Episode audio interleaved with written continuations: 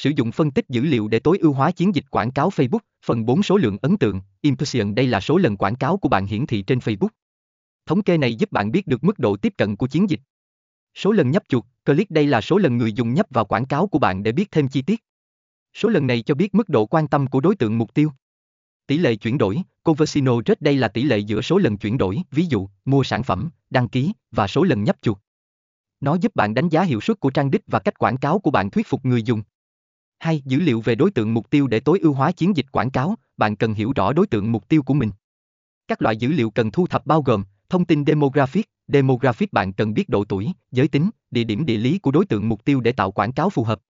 Sở thích và sở trường, Inter and Hobby điều này giúp bạn hiểu về sở thích và sở trường của đối tượng mục tiêu, từ đó có thể tạo nội dung quảng cáo hấp dẫn hơn.